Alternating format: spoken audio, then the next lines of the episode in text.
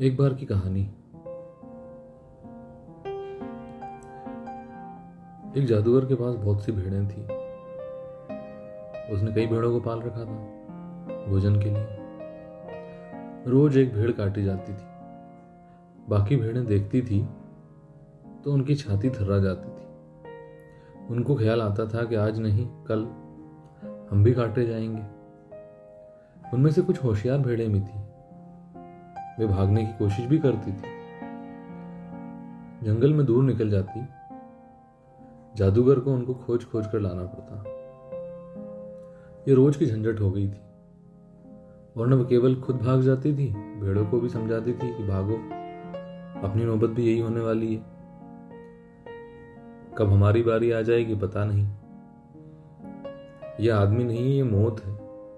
इसका छुरा देखते हो? एक ही झटके में गर्दन अलग कर देता है। आखिर जादूगर ने एक तरकीब खोजी। उसने सारी सारी भेड़ों को बेहोश कर दिया। और उनसे कहा, पहली तो बात यह कि तुम भेड़ हो ही नहीं। जो कटती है वह भेड़ तुम भेड़ नहीं हो। तुम में से कुछ शेर हैं, कुछ चीते हैं, कुछ भेड़िए हैं तुम में से कुछ तो मनुष्य भी हैं, और यही नहीं, तुम में से कुछ तो जादूगर भी हैं। सम्मोहित भेड़ों को यह भरोसा आ गया।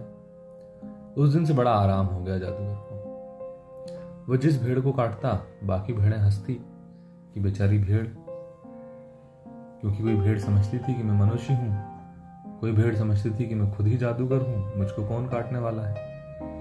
कोई भेड़ समझती थी कि मैं शेर हूँ ऐसा झपट्टा मारूँगी काटने वाले को कि छठी का दूध याद आ जाएगा। मुझे कौन काट सकता है? वह बेचारी भेड़ है।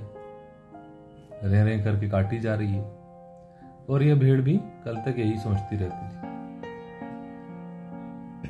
जब दूसरी भेड़ें कट रही थी तो भी यही सोच रही थी कि मैं शेर हूँ, मैं मनुष्य हूँ, मैं जादूगर हूँ।